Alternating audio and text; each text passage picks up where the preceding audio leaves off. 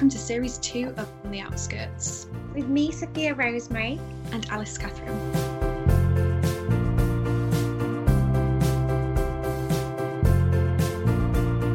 Hello, how are you? Hello. Um, yeah, good. Good, I, I think. How are you? Good, yeah. I think it's been an intense um, couple of weeks, hasn't it? And I think um, obviously we mentioned in the last episode that this episode is going to be a standalone sort of episode dedicated to the current Black rights um, movement. Um, we just think that it's important to keep the conversation alive. Um, and I think whilst everybody's in a sort of stage of learning and unlearning, it's important for us to share those experiences um, away from just Instagram and our blogs um, and things like that as well. So this episode is going to be all about um, anti-racism, uh, the industry, uh, what we've been learning the past few weeks. Yeah. Um, so yeah, we hope that it will be helpful in some way. Kind of promoting um, the idea of not promoting that's the wrong word but just keeping the idea of having open and honest conversations about this um, because i think you know I'll talk about this a bit more in detail, but I think part of the problem is that people are scared to have this conversation and, and they just shouldn't be. So yeah, and I think what, we also need to practice what we are preaching online as well. There's there's no point in us writing these blog posts and having these discussions on Instagram, um, but then not freeing up some of the space um, on our podcast as well, which is where we do have these types of honest, open conversations. So we don't want to shy away from it. There's a lot to unpack, and we're acutely aware of that. So, yeah. Obviously, there's been a lot of uproar online over the past few weeks following um, a lot of the viral videos um, and the murders of uh, George Floyd.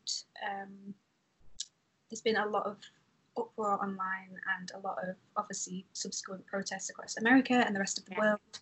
Um, so because of that, there's been an influx of activism and anti-racism resources online. So we just sort of wanted to unpack a bit of what we've learned personally without just sort of giving you a big list of books and things like that that we personally haven't read. We wanted to share things that we have read and that we have learned from and that we found useful because we think that's just obviously a much more genuine and authentic way to move forward and to share content with you guys. And just as well, without making this about us, because this is not about us, and we're we're well aware of that.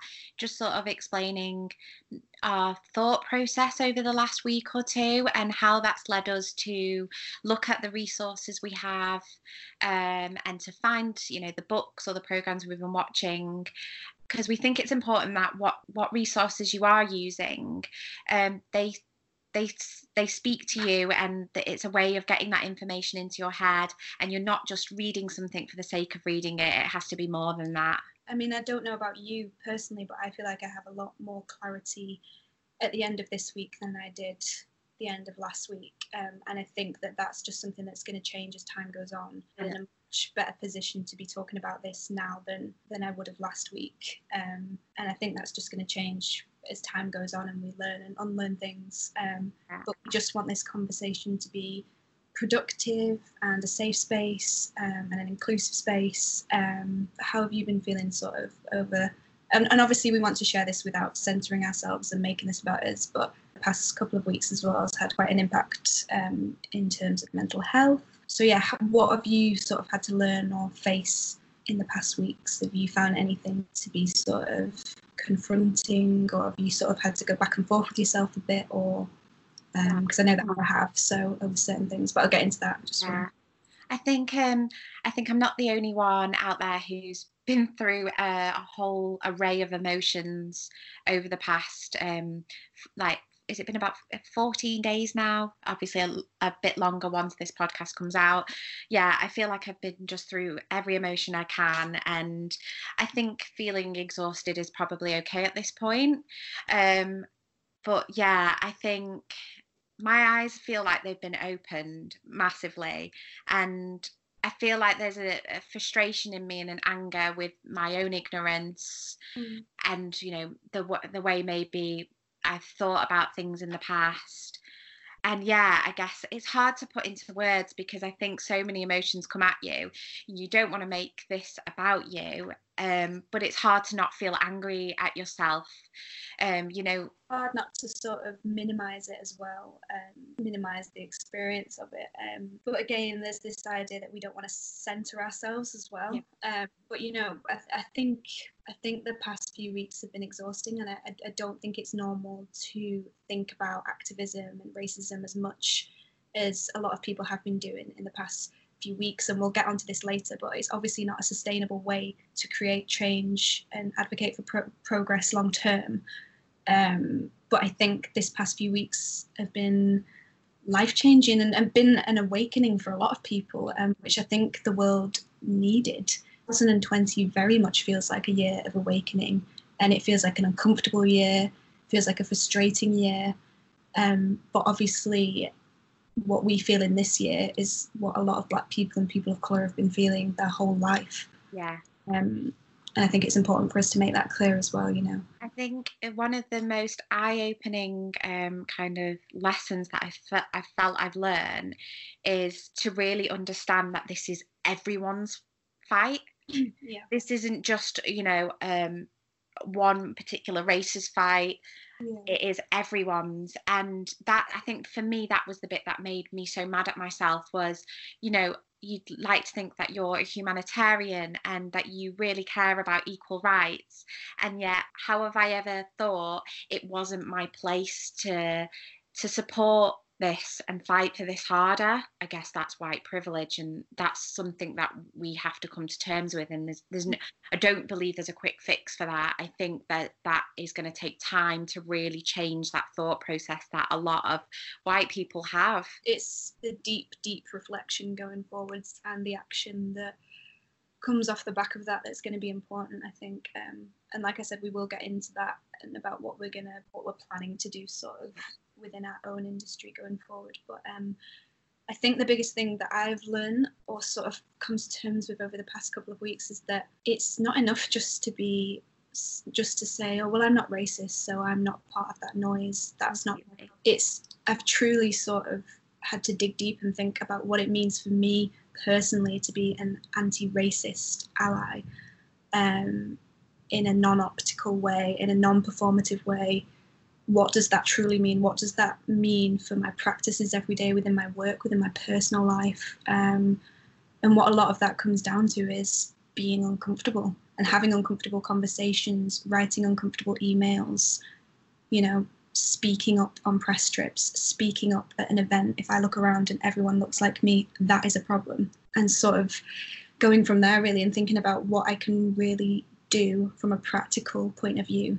Um, so yeah, I've, I've found that quite confronting because again, it's it's shameful to think of times where I could have done more and should have done more. Um, but again, this is a massive time of awakening for a lot of people. Um, and I think all we can do is vow to do better um, going forward yeah and just pro- progress from this point on mm-hmm. um, because we've all got the same end goal and i think that's probably why it's kind of it felt so jarring um, for a lot of, of white people out there is because we all have the same end goal we all want the same thing and so it's kind of that idea of well you know you've got to fight for it then and we've we've all got to. And i think that's why i, I uh, spoke about this in my blog post and on on uh, instagram a lot.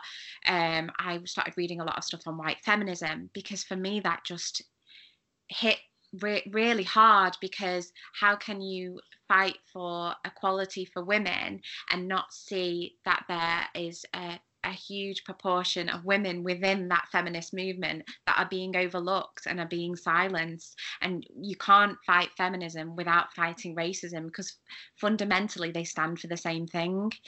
Um, and I guess, you know, that, that's what's going to happen. The more material you read and the more resources you find, it's, it's just a knock on effect. It's like you say, isn't it? It's a time to start connecting the dots and really look at the holes in the morals that we have and how they're not really maybe connecting up with what we're practicing you know really looking inwardly i think and again it's this sense of this year in general has just felt like i've said it before like a mass awakening and i think many of us have become complacent in fighting for change because we generally live in a world that advocates complacency. Yeah. Um, I was thinking about that that a lot this week. You know, we live in a world where it's sort of stay busy, stay stressed, stay distracted, uh, stay in your lane, um, invest money but don't invest time. Like it's, I think this year, I hope from this point onwards we see real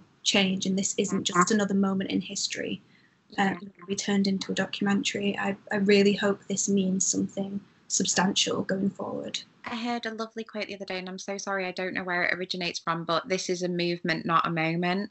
And I just think that that just puts it so eloquently. It's so crazy because I don't know if it's a UK thing because I know, you know, um, I know at British we've got that kind of stiff upper lip and we're kind of deemed as being like overly polite. It's actually quite um to me it's so nonsensical to look to look at things of like we were so uncomfortable with racism and we were just going to sit with our uncomfort. Like look in hindsight that's ridiculous. So you know it's about calling out eh, if you if you're part of a conversation and you hear something which doesn't sit right with you it's about calling it out like why would you sit with uncomfort and on you know if you see things on facebook or wherever it might be that you know this moves outside of like a work capacity or an instagram or twitter capacity this has to be something that you bring into your relationships with your friends and family as well again it's just as much if not more important the work you do away from prying eyes online it has to yeah. be something that is so ingrained and second nature to you that it just becomes easy. Like you just, yeah. it's like second nature. It's like flicking it on. Like it's just right. Yeah. Send this email. I need to do this, or I need to have a conversation about that, and not just doing it because you feel like you need to, doing it because yeah. it's the right thing to do. And as well, because it's, I guess it's understanding as well that you're going to feel uncomfortable. Yeah, that's an okay emotion to have, but it's what you do with that. Mm-hmm. And, you know, I, I read quite a bit on the idea of gaslighting. So if you've ever felt that you have spoken up about something and someone's come back with you with, you know, maybe you're hypersensitive or it's only a joke or none of that, that doesn't cut it anymore and if if you didn't find that joke funny because it's not funny then mm-hmm. it's okay for you to say so and it's okay for you to i guess it's learning to have open and honest conversations with people it doesn't have to be an argument i think you post about this um, about the idea of agree to disagree does not does not count when talking about race. Reserved for like a type of coffee or yeah. It's agree to disagree is when you're talking about something trivial. It's yeah. not when you're talking about race or gender or homophobia. Those things are not right categorically. No, and I think we've we've had a lot of conversations um, this week and last week about our thoughts in the industry and you know what's wrong with our industry as a whole, and we're going to get into that a lot more later. But shall we start with some resources that we have been looking to this week and last week, and just in general as well? What have you been finding useful? What have you been enjoying? What have you been watching that's been helpful over the past few weeks? I think it's been important to me uh, to look at this from a um, from the perspective of uh, as a British person because I think one of the biggest problems that we have in Britain is that we kind of look on look maybe on our views on racism with a real ignorance. We don't think it's happening over here, and that's so frustrating. And so I think it's been important for me to look at kind of a lot of resources which are based in the UK to really understand to get a grasp of that. Um, one I think that we both watched is Sitting in Limbo on the BBC, which is around around the Windrush scandal. This is on them. Um, you can watch it on BBC iPlayer. But yeah, a stark, like you said, a stark reminder for anybody that thinks this is something that's exclusive to America. Uh, it's not. This was a scandal that happened just a few years ago. I can't remember what year it was. Um, but Theresa May was prime minister, wasn't she? yeah. I think it first started in, I think the seed was first planted in 2007 um, with the idea of making Britain a hostile environment for immigrants. And it kind of, it kind of manifested from there. But yeah, I think it, it's a great one to watch because it, it it shows you that racism is rife in Britain. And not only that, it's not a part of history, it's happening now. So, as you said, Alice, this was still going on two years ago. Um, I'm not I'm not I'm not an expert in the Windrush scandal, so I don't want to sort of preach to you guys about um, what actually happened. But a lot of British citizens who had the right to live here, who were legally British citizens, were made to feel like they didn't belong in this country, and a lot of them were detained in detention centres. Um, I think, um, in a nutshell, uh, again, don't quote me on this. Watch it for yourself and make notes for yourself because um, I'm not great at um, retaining historical information at the best of times. Um, but the Windrush was basically the boat. Was, did it come over from the Caribbean? I think. Yeah. And basically, everybody who was on that boat had vital documents taken away from them at the time that they would have needed to prove their um, residence in the UK. They, they were part of the Commonwealth, so technically they were British citizens, so they didn't need um, immigration documents. Um, but it was a huge a Home Office scandal, wasn't it? And I was reading that apparently at the time, I don't know if this is still true. Again, um, this information can all be found online, but the Home Office had targets that they had to hit in terms of um, immigrants and uh, seeking out illegal immigrants. Um, there was a lot of people that were wrongly targeted, and I think in the um, I think in the documentary the words the term low hanging fruit is used, which is just disgusting that these people were targeted because they were easy targets and they knew that it would be possible to get a lot of people um, deported wrongly. Yeah. And yeah, the story focuses around one guy in particular, Anthony. And everything he basically lost in such a in such a quick concession, um, with little information given to him. Mm-hmm. Just got it in front of me now. So it was 850 um, people were detained from 2012 to 2007. 83 people were deported. So, you know, can you imagine that? Like, Britain is your home, and then you're just suddenly told to leave. You don't belong here. Like, mm-hmm. it's beyond the, the fact that this happened not long ago, honestly, just kind of blows my mind. And again, makes me frustrated because maybe there's been an ignorance in myself for not why should I be shocked at that? That did happen. Yeah, but it, it, again, it is a really, um, it really hits home that as well, especially like you say, because this wasn't even long ago that this happened. This we're talking a few years back, so um, very scary indeed, and very scary that immigrants could be seen as targets um, and not people. Um, and yeah, just disgusting the way it was all handled. How about you? I was going to say, is there anything else that I know we've watched a few similar things? I, I mainly wanted to talk about things that um that have really stuck with me, um, and because I think everybody's been watching a lot of things recently, um, uh, and I've listed and I've made an extensive list on my blog of films that I recommend and things like that. Um, but the things that I've watched recently that have stuck out with me, I watched Becoming, uh, with Michelle Obama, which is basically a documentary that she made around her book tour.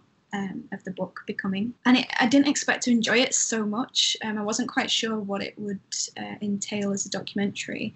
And it made me quite sad and a bit depressed at first because just the the footage, um, just just what it meant for a black family to occupy the White House and who occupies the White, the White House now. It just seems sad to me that we've regressed so much, um, and just two completely different families like couldn't be more opposite ends of the spectrum. Um, and she talks um, quite candidly about how she was made out by the media to be this angry black woman because she was someone that spoke her mind. So as time went on, they became more and more scripted um, and she said that as a family, they had this saying, which was when they aim low, we aim higher, um, which was in reference to them being careful about what sort of messages they were putting out into the world as political figures, which really, really made me angry because I just thought it's again this like stark reminder of white privilege that even when they reach the most respected positions in America, they still felt muted in a way that Trump doesn't. And how often do you read a tweet from Trump where you think, wow, that's really considered. He's really thought about what he's putting out into the world. He's really thought about the power he has. And just again, just a family with so much class, the Obamas, that is. Um, and it's just just really sad how much things have flipped on the head now and, and what we have now. The contrast couldn't be more couldn't be more stark, could it? It's so yeah, it really made me quite sad. But then then you get this sense of that they're much happier as a family now and she's written this book becoming michelle obama and she sort of feels like she's had a chance to become who she was meant to be now she's away from sort of i mean obviously there's still massive sort of figures that are followed around the world and stuff but yeah. she feels like she can do better work now and she's they're still doing so much work behind the scenes and things like that and I think the White House is obviously a toxic place for any family, so you sort of get this sense that you're glad you're glad that they're out of that. But it's bittersweet because they did represent so much change and um, so much hope. So hope for a lot of people, yeah. Um, whether you agreed with you know some of the things that Obama did within his presidency or not, they did represent so much hope for so many people. Um, and she she says, you know, it sort of ends on a more hopeful message as well. And she says something like, "The energy out there is different than what we see." Which basically refers to you know we do see a lot of sadness and a lot of anger and frustration online and in the media and stuff and we, we see a lot of the things that are going wrong but she feels that the energy that out that is out there is different and it's hopeful and we do have younger generations of activists that are that are fighting for change and that are going to be the future and she says that she has she pins a lot of hope on the future generations and she really believes that they're the ones that are going to make a difference. An important it point was, was, though as well about me about media because I think that's what's quite frightening is um, you know please don't just use um, media coverage as your education on what's going on in society. Like you've got to put the legwork in yourself. Mm-hmm. Um, I think the last weekend has really sort of illustrated that. You know, if you look at a lot of the front page newspapers, they're not talking about the Black Lives Matter process that happened. You know, some of the biggest um, global protests that have happened in decades and it's not being spoke about. Uh, to me, that speaks volumes. So yeah, I kind of get that idea of the energy out there is different. It's a shame because I think people have got to seek it out for themselves a bit more. Yeah, and I, I just genuinely think we're at a crossroads as as human beings. Um, yeah, we have to take a, a long, hard look at who we are and what we stand for and decide what we're going to do going forward. It seems like this year it's now or never. Yeah. Uh, but yeah, I, I, love that documentary. Would definitely recommend it, and I really want to read her book now. Um, not that I didn't before, but it's one of those books that I've always seen around and just never picked up. So I'd love to take the time to to read that. Anyway, what um what else have you been watching or reading or? There's so much on net because they're becoming um, documentaries on Netflix, isn't it? And there is there's so much on um, Netflix, um, which is so easily accessible to everyone. Um, I know that the um, 13th documentary is on there. Now, I, I watched that a few years back, so like the details of it are a bit hazy, but I do recall it struck a huge chord with me. Still something that I always recommend if someone needs a good documentary to watch. Um, I, I think I've recommended it to you, Alice, haven't I? It's just it's it's a really jarring documentary to watch, and I would it gives you a very clear and concise look of um, Black history throughout um, um, sort of intertwined with um, American history, um, and it, it's all around the around the premise of the 13th Amendment, which abolished slavery, um, and uh, around the idea that you know every man was a free man, um, and about how from that point onwards, the systemic racism within America came from the prison system there. Mm-hmm.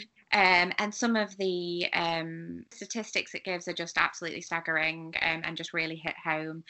Um, so I'd recommend that. And then um, When They See Us, have you watched When They See Us? Yeah, Alice. Yeah, they're both by the same director, aren't they? 13th and When They See Us. Are they really? Yeah, Ava Ava DuVernay. Sorry if I've mispronounced that. Um, she did Selma, When They See Us, and 13th as well and I guess When They See Us um, sort of um, touches on the subject of Trump, because he played a um, a big role in um, the Central Park Five, which I think maybe what I would do is I would advise before watching When They See Us is actually do a bit of research on um, the Central Park Five story mm-hmm. because I found that after I watched the series, I kind of started researching it more and I wish I'd kind of had a bit more insight into it. Yeah, When They See Us, me and Sam watched that, I think, when it came out. And like a year or so ago. Yeah, very hard hitting, um, just mental story. Um, 13th I watched, yeah, you recommended that to me. And it's a lot of, again, a lot of it is sort of new, but a lot of it was quite interesting in terms of the, there was a lot more about the war on drugs um, time in history, that scandal that I didn't know about, um, and the fact that the police, off, did the police, um, they shipped a lot of cocaine in to to try and set people up as well as to set black people up. Yeah. Yeah, there was a lot of stuff around that that I just found absolutely just just crazy like how much the police have got away with and how how much of the oppression we see has been set up by white people in power um, and encouraged by white people in power so yeah that's, that's a great documentary so i'd say that was a great starting point as well if you're going to watch anything start with that because um, it, it, does go into a lot of history. It's just very clear, isn't it? It's very clear and concise, and I think you're right. It's a great starting point. Um, and I think it, it actually does it, it, warrants you then going and looking at other avenues as well. It gives Definitely. you food for thought, doesn't it? So like, yeah, like you need you want a bit more of Black history, or you need more context on certain things that have happened. That's definitely a great one to watch. Yeah, completely. Have you been? Is there anything that you've been reading um, that's kind of like um, struck a chord with you? I have started to try and finish Why I'm No Longer Talking to White People About Race, a book that I've sort of dipped in and out of over the last couple of years. I'm ashamed to say that I've not given it the time it's deserved.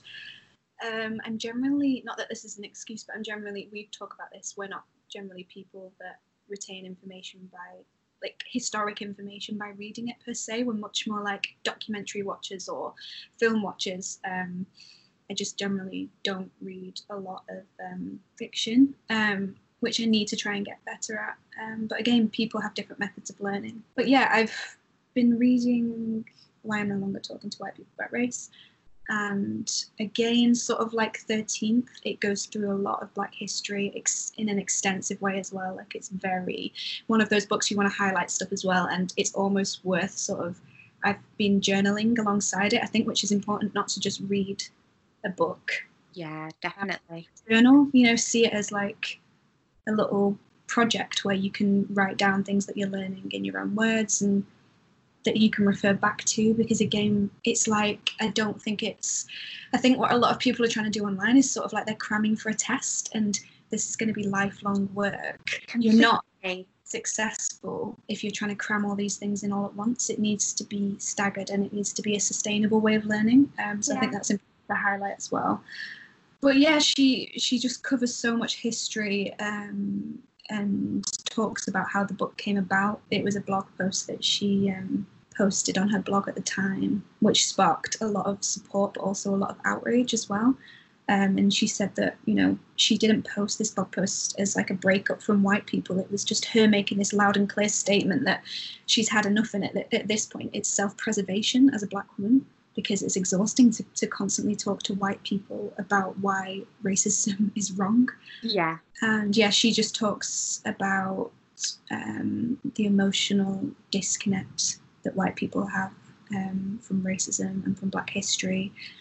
But she talks about white denial. And again, she goes through so much history. So she talks a lot about slavery and a lot of things that I didn't know as well how present it was. For example, I think it was 270 years, was it, or something like that? Don't quote me on this. Um, but yeah, it's for a lot of the first half of the book. It's just account after account of how Black people have been failed by white people, how embedded how embedded that trauma is into the Black experience, um, and it's exhausting and horrifying to read. But again, as a white person, it's not my narrative, and it's important for me to absorb those narratives and to sit in that exhaustion so that I can really try and have an understanding of what it means to be white and how I've been or might have been complicit in white supremacy um, and how I can do better. Um, so it's definitely, definitely not an easy read, but it's an important read, and it's like a loud documentation of the endless reasons why people need to stop discussing blackness and need to discuss whiteness and what it means to be white. And I've seen this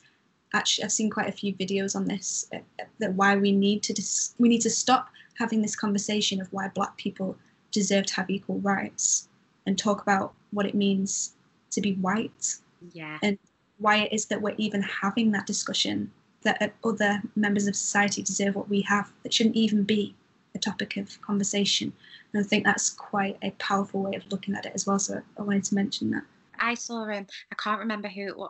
Again, I saw this. There's been so much information on Instagram that I feel terrible saying, "Oh, I don't know who this has come from." But yeah, it's there's just been so much coming at us, it hasn't there? But I think someone said we need to stop seeing this as an issue um, within the Black community and start seeing this as an issue with white people as well. And I think yeah, it's exactly as you said.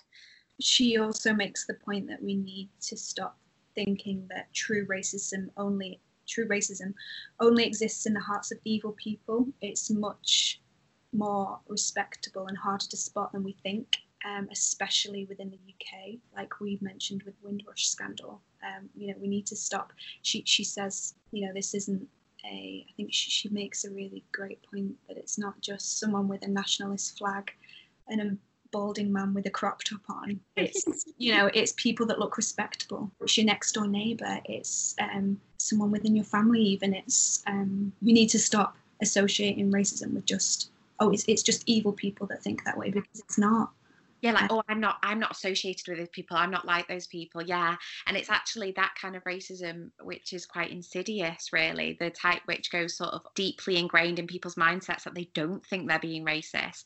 I think um, there's a, a, a, blogger from manchester called anye um, i think on instagram she's called moss anye and she did a um, igtv video um, on on her experiences and she touches upon that. She says it in britain it seems to be quite polite it's mm. like almost you know this kind of like it's racism but it's so low key it's people don't think they can they can almost not even detect it but it's there you know it's this again this idea of institutional racism um, it's like captured in our everyday thinking at a systemic level it's not you know it's microaggressions it's not just overt racism.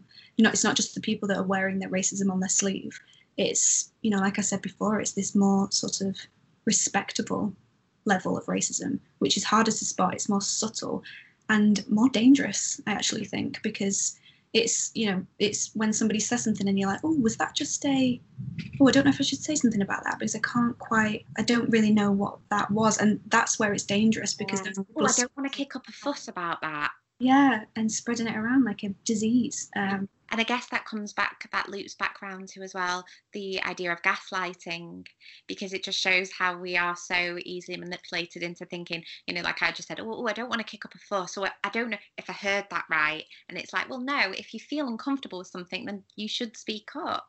Yeah, I did just want to mention as well, in terms of books, that I think it's important um, to not just promote you know historical books and works of nonfiction. I think it's important to enjoy art from Black people and people of colour that's not just historical but also just stories as well and films and fiction is okay. It's okay to enjoy that as well. Like please make sure that you're supporting um, people of color and black people um, in all different ways. Don't just share their trauma and read their books about trauma and history. Also read the narratives, like contemporary narratives. We were talking about this before we started recording. It's about finding finding pieces of writing or whatever it may be that's not a chore. Like it's got to resonate with you and um this is like you said it's about enjoying it and it's about celebrating it and and learning like this conversation for example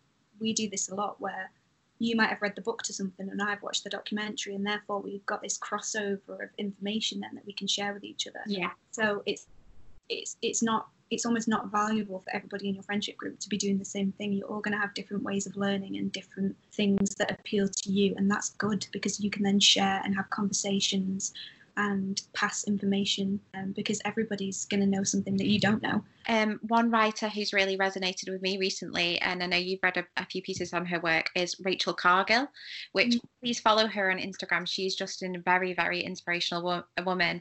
And it's actually quite funny because um, I read um, a lot of her uh, her work on um, white white feminism um she did like she has her own website and there's a social syllabus on there and she did like a, a big piece on white feminism. I then started reading um other articles on white feminism um for a lot of publications. So there was a few pieces in harper's bazaar um, and there was another one for another publication and then I realized she'd written them too. I just really resonated with her writing, and I guess that's a testament to finding something which um, speaks to you and is written in a way that you you can that the information is tangible and you can do something with it and you you can apply it. It's not about always um, relating to something, but it, it can be applied to your way of thinking.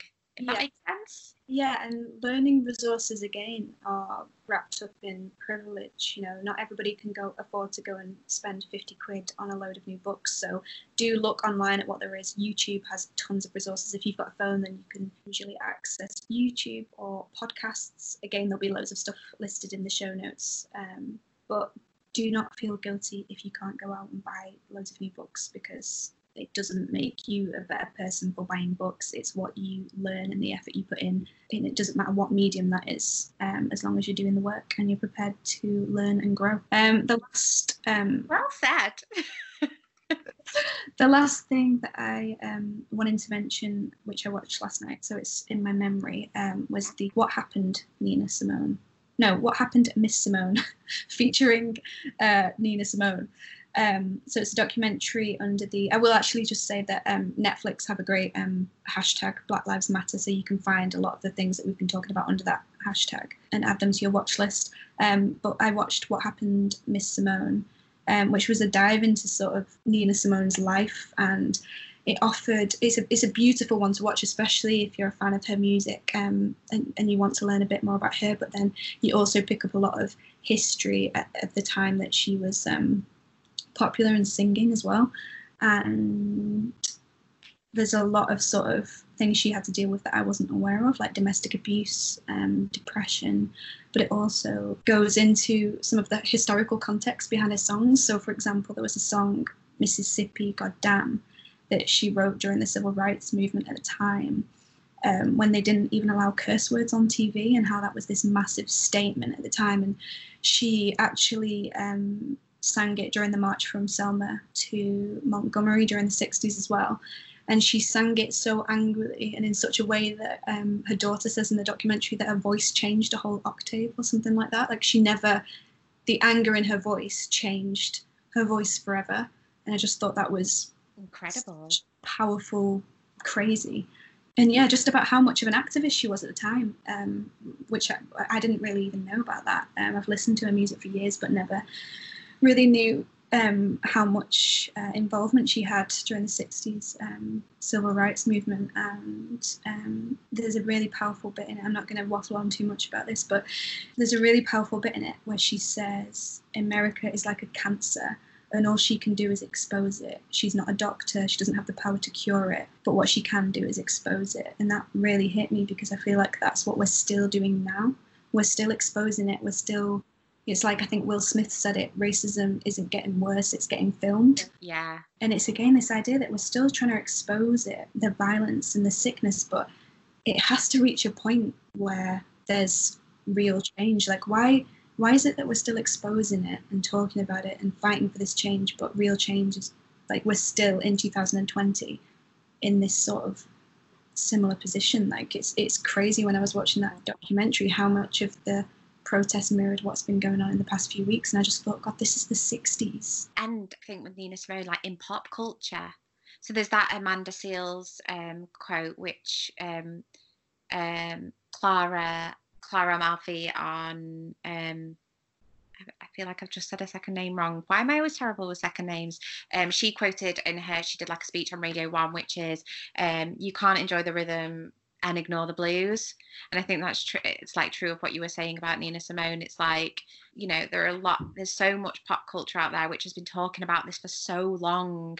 Why are we still at the stage we're at? And it just, again, she, it, it shows like when she has the, the house that she wants and the acres of land and she's sort of at the height of her career, but she still feels like she'd give it all up just to have black people to have equal rights and just, just what a phenomenal woman she was, really. Um, definitely worth a watch. Um, for a plethora of reasons. Shall we kind of move on to talking about, I guess, racism within our industry and how we plan to sort of work, integrate what we're learning going forwards? Um, yes. where to start? And wow.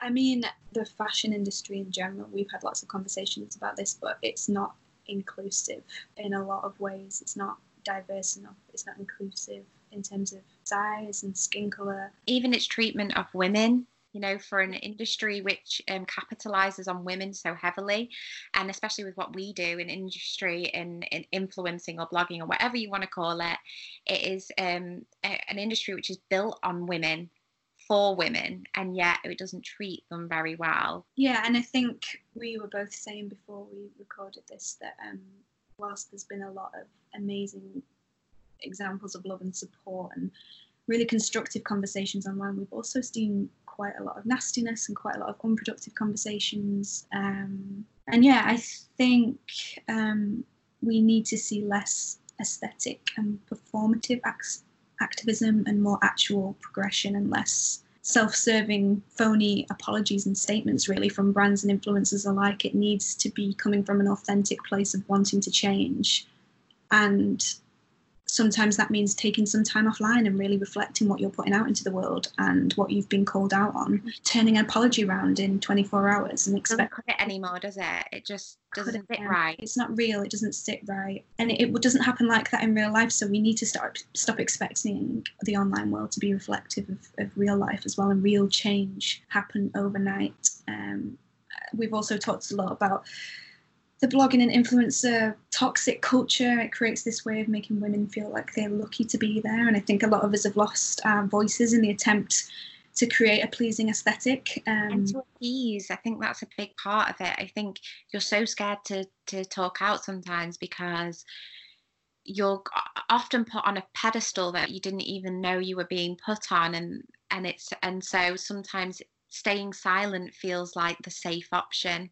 Mm. and that can't that just can't be the case anymore. Or that having a political standpoint isn't marketable. Like, yeah. fuck that. Like, what does that even mean? Like, I think we need to just start empowering women voices women's voices in general because if we we need to also feel like we can speak up for black women and people of color and create space for them and we can't do that with a culture that puts women down and makes it makes women feel like they should just sit pretty or take a nice selfie. That's what you're good at. Don't have the world doesn't need your political standpoint. And i think that's where a lot of the issues have come from and we can't change we can't create a more diverse more inclusive space if we feel like our voices don't matter and they're, they're not going to be heard. Um, and it needs to start from the top as well. It needs to be brands and the people with the real power to to make those changes. I guess. Yeah, and to change that that culture, mm. um, which we probably don't even really realize that we're we're a, we're a part of. I've really been, you know, for the last two weeks now. One of the things that I've really been, I don't know if champion's the right word, but um, the idea that this really needs to go beyond social media. Um, I think there's I think especially with influencers at the minute, I think there's this um, there's been a lot of sort of there's been a real witch hunt for um, people posting stuff which others deem to be performative, mm-hmm. but then flip side of that, there's been this real kind of like witch hunt for people um, for sort of seeking out influencers you don't think are posting enough and i think that is can only lead to a real toxicity with social media. I think you know pressuring people to post more on instagram is just encouraging performative allyship and i don't think that's the way we should be going about this. And i think it, it kind of encourages a disingenuous support for the Black Lives Matters movement and um, anti racism. And I think we really, really need to be concentrating on this much more deeply beyond social media. I mean, people that were called out for posting selfies and stuff last week, rightly so, because nobody really needs to know about your new pair of jeans. It wasn't appropriate. Appropriate, no. So I think people that were posting but were posting the wrong sort of stuff, fair enough. But people that weren't posting and hadn't posted for a few days, maybe, you know, it's about thinking beyond Instagram because Instagram's what, 10% or less of somebody's life. And I, I just think we are also going through a health pandemic and it's having context that you know a lot of people i mean i can see us going into a mental health crisis after yeah. this i think a lot of people are already suffering in very varying different levels um, so it's about allowing space for that as well um, and not just assuming that because somebody isn't posting a picture or a meme that they aren't doing the work offline and having those conversations mm-hmm. offline that just seems so silly to me. I think it's important to remember as well, like your social media is an echo chamber of your thoughts. We mm. all know this. I've, we've seen this happen time and time again, and I, I I've been stung by this with Brexit and with the last elections. I really, really thought it was going to go one way because I believed it, and because the people I followed believed that had the same morals and beliefs as me, and it didn't. It went the other way, and I think we have to see this as the same thing. Like if you're only going to stay within your your social media, then you're that isn't enough room for progression and growth. Oh, you have to go outside of your comfort zone with this. That's a big part. I think it's really problematic when people start saying that you shouldn't follow this person or that person, especially on Twitter as well. I really try to diversify who I follow on Twitter and try and follow people from all different political parties, for example, because how can you learn? How can you learn and make informed decisions unless you're looking at, you're listening everyone who sat at the table. Like, I don't, it's like you say, you just create an echo chamber and you, you think you're living inside this bubble and everything's going to be okay. And that's not the real world. You're not going to agree with everybody who you come into contact with.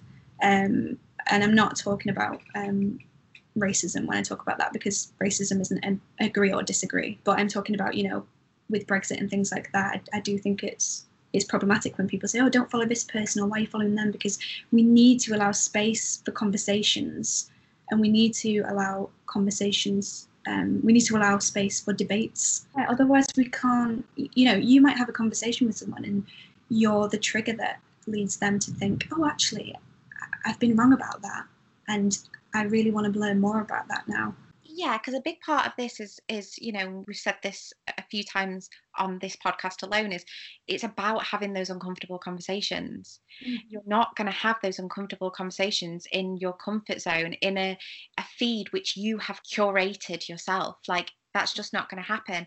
And i bet you've had this before as an influencer where um, i've had someone who's maybe said something um, quite nasty or they've disagreed with me and then they'll have immediately maybe blocked me or they won't stand to reason so they don't want to have a conversation they just want to sort of shout their opinions at you.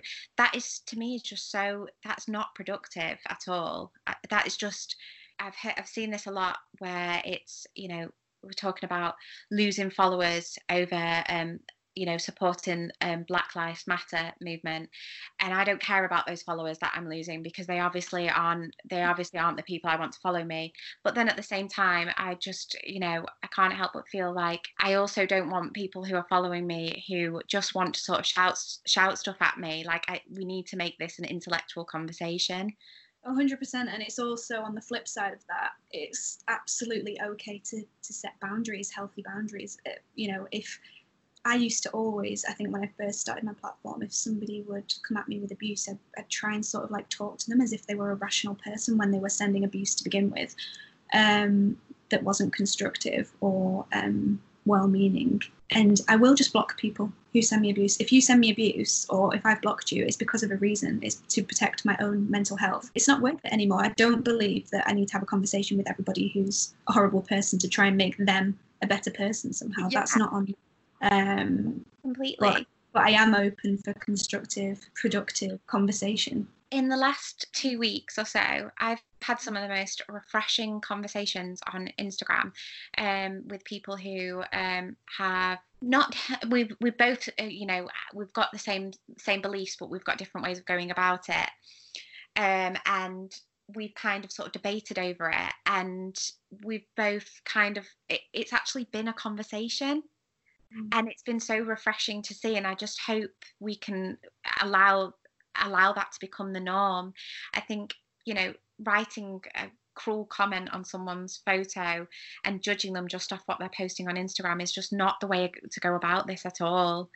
No, I think I've, I've had some really great conversations in my DMs for the most part as well. Yeah. Uh, a really heartbreaking, a really heartbreaking message from one girl who said that she was finding this time really difficult and she tried to speak to family members um, that disagreed with her anti-racism um, and that she was getting an influx of like trolling online because of the stuff she was sharing, the anti-racist oh she was sharing. Um, you know, and she was like, "Have you got any advice? Like, have you received the same?" Um, and I was like, "Luckily not." And it's been what I've been sharing has been well received, and um, I think anybody who disagrees has just unfollowed. Um, but I just can't imagine how difficult that is because, again, I, I, it's sort of like the people you choose to have around you. It's like an echo chamber, isn't it? I don't tend to be um, attracted to people that are closed-minded and that don't believe in equal rights and that are racist. Quite frankly, I would never, I would never associate myself with people like that. But that doesn't mean that I don't hang around with people that maybe have need to look at the way they're complicit in maybe microaggressions and the system uh, as a whole, white supremacy as a whole. Um, so I have been having those uncomfortable conversations with family and friends and stuff. But you know, for the most part, pe- the people that are around me and the people that I hold dear are, are open to learning and growing the way I am. So I can't imagine how difficult that must be for people that have really racist members of their family. Um. Just yeah, I don't I don't really have the expertise to know how to to sort of advise someone on that situation, to be honest. Um, but what I will say is, I do think that it's not worth the time with some people. I think some people are so committed to being nasty people, or they're so committed to and set in their ways in terms of what they think's right. And I think what you do have to find hope in is the younger generations. And I think if you're somebody that's finding that really difficult with the older members of your family, maybe you could look at um, seeing if there's any young members of your community that you could be a mentor for, whether that's in local schools or, you know, do you have any um, nieces or nephews that you could mentor and put your energy into those people because I think the younger generation are where hope and change is going to continue to blossom from. And I, I do think maybe, you know, some of the older members of your family aren't worth the, the it's not worth the fight and the exhaustion. Um, yeah, I think you're right. I think that's really good advice. I think this, and you know, this is a fight, but it this is a fight. It definitely is, but it doesn't have to be a literal fight with the people around you. Like some people are never going to change their views no matter what you do.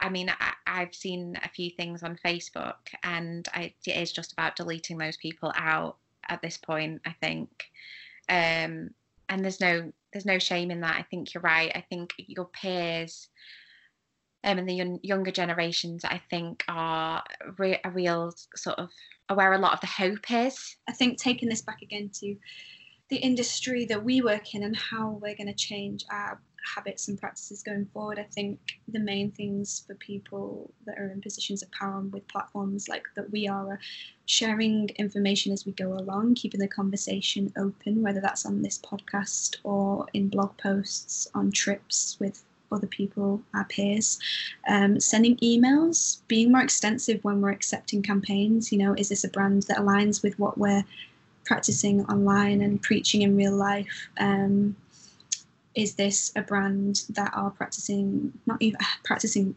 feels like the wrong word because it doesn't seem authentic to practice something. It's like you don't believe in it. But it's a brand that's advocating for diversity. Is this a brand that's giving up space and money and time to Black people and people of colour?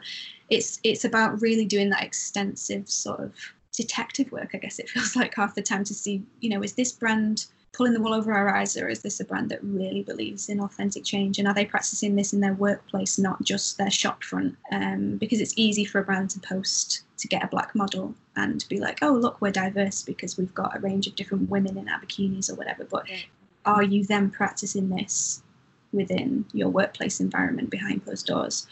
Um, and I think it's important to also say that this is to, there's going to be a lot of trip ups, there's going to be a lot of mistakes along the way because, again, this is not something that's going to change overnight. And I think a lot of brands are really reeling in their thoughts and their practices and how they've how they've been doing things wrong and what they're going to try and change going forward. So it's you know this is a long term battle and a long term fight. But we just have to be prepared to hold our hands up and apologize. And I think there's a lot of ego in this industry, and it's time to put that ego aside. I think now, um, you know, we need less focus on followers and who's got the most expensive handbag for fuck's sake and we need to make space for people to feel like they can be themselves as well and show all different sides of their personality and you know brands need to allow that and allow people to have a political voice and reassess what they think is marketable um, completely and we're not um we're not competing with one another. I think that's really important to remember. You know, we're all kind of in. I think especially in the in um, the influencing industry, like we're all in this together. Like we're we are in some ways colleagues and we're definitely peers. And I think it's exactly it's exactly that. It's about amplifying those voices that need to be heard, heard and sort of you know take it like you said putting your ego aside and taking a back seat and kind of i guess just doing the right thing. And that doesn't mean you know having you know talking about this every week but sh- you know keep sharing resourceful links keep sharing petitions that you that sit strongly with you. Um and I would wholeheartedly agree with you on um, the brand side of things, just kind of doing your research a bit more on, on those brands. Do they really believe what they stand for, or is is you know the little bit of diversity you see in tokenism? I think that's another um, another massive issue. Yeah, I mean, there's a reason that we. it's it's crazy that we as white women um, have a podcast which is based around feeling on the outskirts of an industry. Um, that just shows you how far we have to go. Um, and it's one of you know the reasons why we wanted to talk about this and dedicate an episode to this. And I think a, another big thing to note within the fashion industry is the links, um, you know, between sustainability sustainable fashion and racism, you know, intersectional environmentalism. And I think we will both do a episode on this at some point as well because I think there's so much to unpack in terms of um, the environment and the fashion industry and how this is affecting minority groups and how this affects racism and how you can't care about one without caring about the other. You can't care about racism and not care about climate change. Um, so yeah, I think that is something that deserves its own um, topic because there's so much to unpick with that. A meaty subject, isn't it? Definitely. So maybe that's something we can look. Not a side note. episode, no, um, but I will link some articles below on the links between um, racism and um, and sustainable sustainability and the environment. But because we sort of need to start wrapping up this soon, and we sort of want to end on a positive note about mental health as well, um, I saw a really great post. Um, can't remember who it was from again. There's been so much information, so a lot of these quotes that we've both picked up, we don't know where they've come from. basically. Uh, but thank you for whoever posted. Um, I think it said something like "Rest is not the enemy of change." And I think that's what we need to remember is that Nova Reid, um, another amazing black educator as well, um, said in a podcast lately that she was taking a break to practice what she preached and that you know you cannot support and serve anyone and you cannot be a great ally if your cup isn't full. So it's very important right now to make sure that we're managing mental health and that we are practicing self-care doesn't matter what color you are or where you're from in the world. You know, self care is important. Um, and it's not normal, like we said the, earlier in the podcast, it's not normal to talk about racism this much, and it's not normal to consume this much information at once. This isn't a test that we're cramming for. You don't get a certificate or you don't get to tick off a box um, because you've done an anti racism course. It's lifelong work and there's always going to be more to learn and there's always going to be um, stuff to apologize for um, so you know steady as we go it has to be that way I think it's really, really important to remember it's okay to process what's going on mm-hmm. in your own way and I, in some ways in, at your own speed although i do think this is a pressing issue which we need to be looking at right now but what i mean by own speed is you know the, the information you're processing the way you choose to deal with it it is okay because everyone is different. Um, and just because you're Eh, it, it, might be that you're reading up on it before you feel like you can be vocal about it. And you know that that's fine. And I, guess you've kind of touched upon this alice. It's okay to remember that we are in lockdown. So if you're feeling unsettled at the minute you know it's because there's a lot of change going on. There's a lot of intense news out there at the minute. And it's okay to feel maybe slightly out of place or lost. Jobs people have lost loved ones people are dealing with all different kinds of heartbreak and pain. And I just think we're not going to be able to move forward from this united if we keep dividing each other, keep creating division um, and being nasty and not allowing people space to to practice self-care and to look after their mental health. Um, you know, this it's like I was saying before, you're not going to retain information long term if you act as though you're cramming for a test. We've yeah. all done it for like an essay at uni or for a you know a test the night before. We or need even just so you can say you've done it. I think that's the other thing. Yeah, it's it's um, it's lifelong work, um, and if we're going to have any chance at all of creating long-lasting change, then it has to be the everyday mundane stuff that we continue with. And um, it's not you know we're not going to be in a position long term where we're where we can watch 10 documentaries a day. We're just not we might be able to do that now because we're all we've got more time on our hands but that's not sustainable yeah. long term so it has to be that lifelong commitment. Um, and the sooner you become comfortable with that and find a rhythm with it all the more successful you're likely to be in creating actual change that's actually going to help people. Um, yeah I guess that's actually kind of you put it better what I was trying to convey with the do it at your own pace. You know, this is a pressing issue, but yeah, it's like you said, it's kind of once you find your own rhythm of mm. of progressing, then that's fine. I think we've come to a natural end, but yeah, we just wanted to, to end on a note about um about mental health because I think it's important to just check in with each other right now. Um, but to also want to important point I wanted to make is please don't, please don't um, contact people of colour and black people right now um, because this is such an exhausting and triggering time and traumatic time for them. And it's not up to black people and people of colour to educate white people on racism. Um, me and Sophia are more than happy um, to to send you resources or point you in the right direction. Obviously, we're still learning ourselves. We're in no way perfect. But if you do want to message us, if you want some advice on anything, or if you want to be pointed in the right direction of some resources, we can help with that. Please um, just bear that in mind before yeah. you start sending direct messages to people and hounding people, black people online. Uh, we will be back next episode with we're back resuming with the yeah. normal structure of the new series next week who knows I feel like I can't put an exact date. We hold ourselves to that date. Thank you for tuning in. Thank you for listening so much. And yeah, we hope everyone's doing okay out there. Sending lots of love and look after yourselves. And we'll be back soon. Speak soon. Bye. Guys, bye.